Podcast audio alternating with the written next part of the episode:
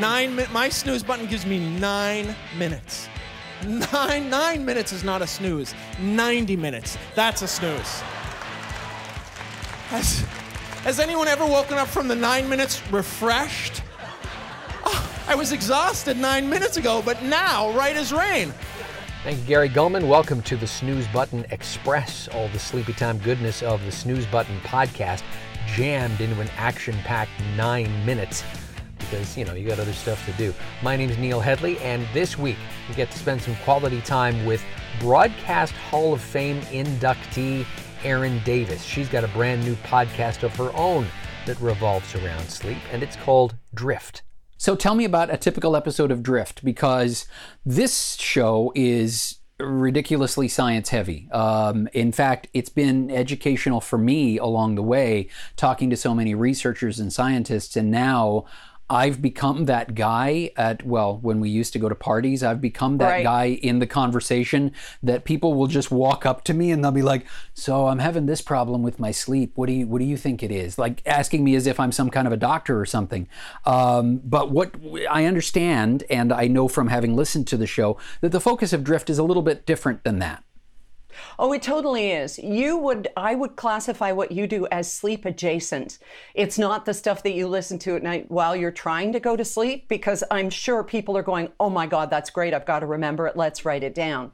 And who is this person? Where do I find their book? And then, you know, you're off in this rabbit hole of information and, and, you know, your interest has been grasped like that. Now, I do have a small compendium to my podcast, which I call Catch My Drift. And those are sleep adjacent interviews, things like dreams and essential oils and uh, sleep training your children. But the main, uh, the main crux, the heart of it, is stories that will put you to sleep. I begin with about two to two and a half minutes of gentle breathing and relaxing exercises to get you in the right place. Then, then the music fades out, and I go into the story, and then I come on at the end and say, "Now, drift off and sweet dreams and go into waves for five minutes. So that is the basic. Usually the stories are 30 to 45 minutes. If it's a if it's a multi-parter, like the Jungle Book was three parts, the Curious Case of Benjamin Button was two. I'll begin the next part with a brief recap of what happened in the previous part in case you fell asleep, which is the whole purpose of it, right? So that's basically it in a nutshell. Interesting because people who have Drift, I've written a few myself that were inspired by my book, Morning is Broken, at the request of Frequency Pods. They wanted a little bit about, not about grief, because that can take you off, but there's one called The Hands We Hold in Our Sleep. You know, who would you, whose hand would you like to be holding right now? And then I tell a story of going to yoga class with Lauren and reaching over and touching her hand and her flicking me away because teenagers do that.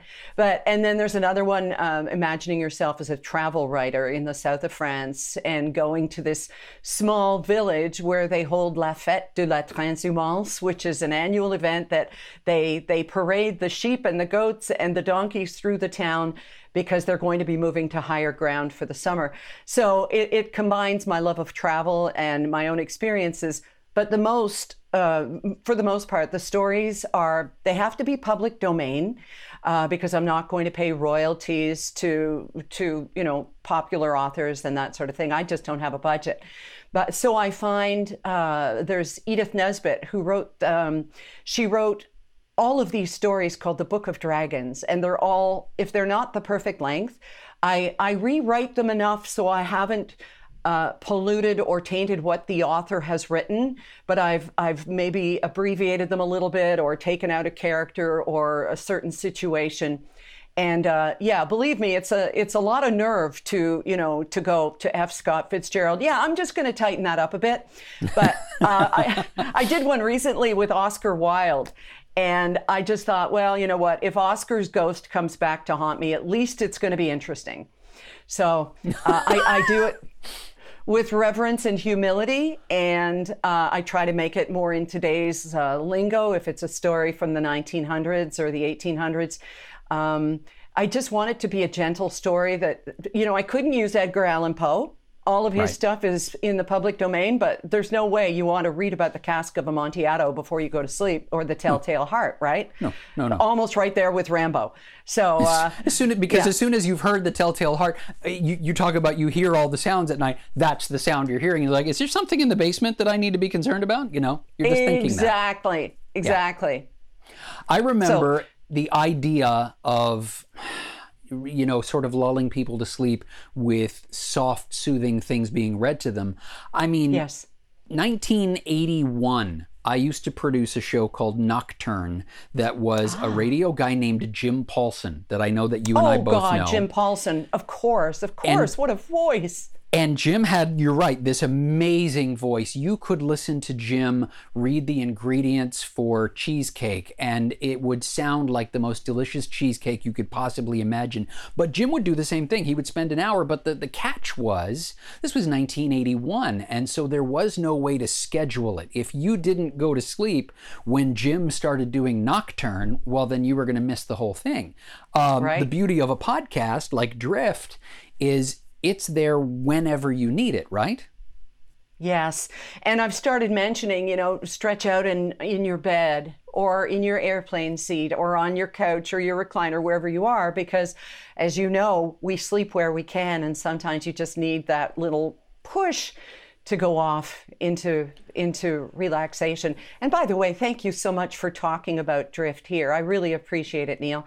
Um, as someone else who has a podcast, and I think that the late night TV shows really taught us to do that, right? That there's room enough for everyone, and you can have newscasters on from another network as a guest on your show. So, um, bounty enough for all. And I do appreciate you even talking about it here. Thank you. I want to do a bit of a a shout out slash throwback to your book and forgive me in advance because this question is going to come out all kinds of wrong. Okay. Um, but there is no good way to ask a question like this. How long after the events that are chronicled in your book about grief did it take for you to be able to sleep again? Oh, that's a good question, and one that no one has asked, um, which an interviewer always loves to hear.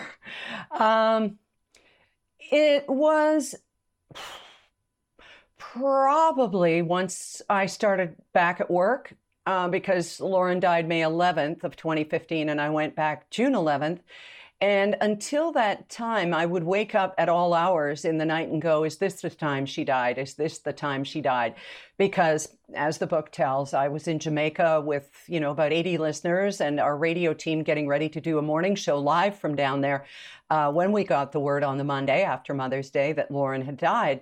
And, you know, as a parent, you obviously think that you have this ethereal connection and that when your child is sick or needs you, you're going to know. But I, somehow I slept through it and woke up at my usual 4:30 or whatever it was on that day. So I would continuously wake up and wonder if that was the time. And of course, you go to bed hoping that she's going to come to you in your dreams, which I understand from people who have connections to the afterlife or believe that they do that you know it's like the more you want it the less it's going to happen. You just have to kind of let it be and let it go and and see what happens. And it, it took years and years and years before rob or i dreamt about lauren. It's strange. There you go, Erin Davis, author, broadcaster, and now podcaster extraordinaire with her brand new show, Drift, on Frequency Podcast Networks. All the details waiting for you on our website, including the full length interview at thesnoozebutton.com. Until we get together again next week, my name's Neil Headley. Hey, get some sleep, would you?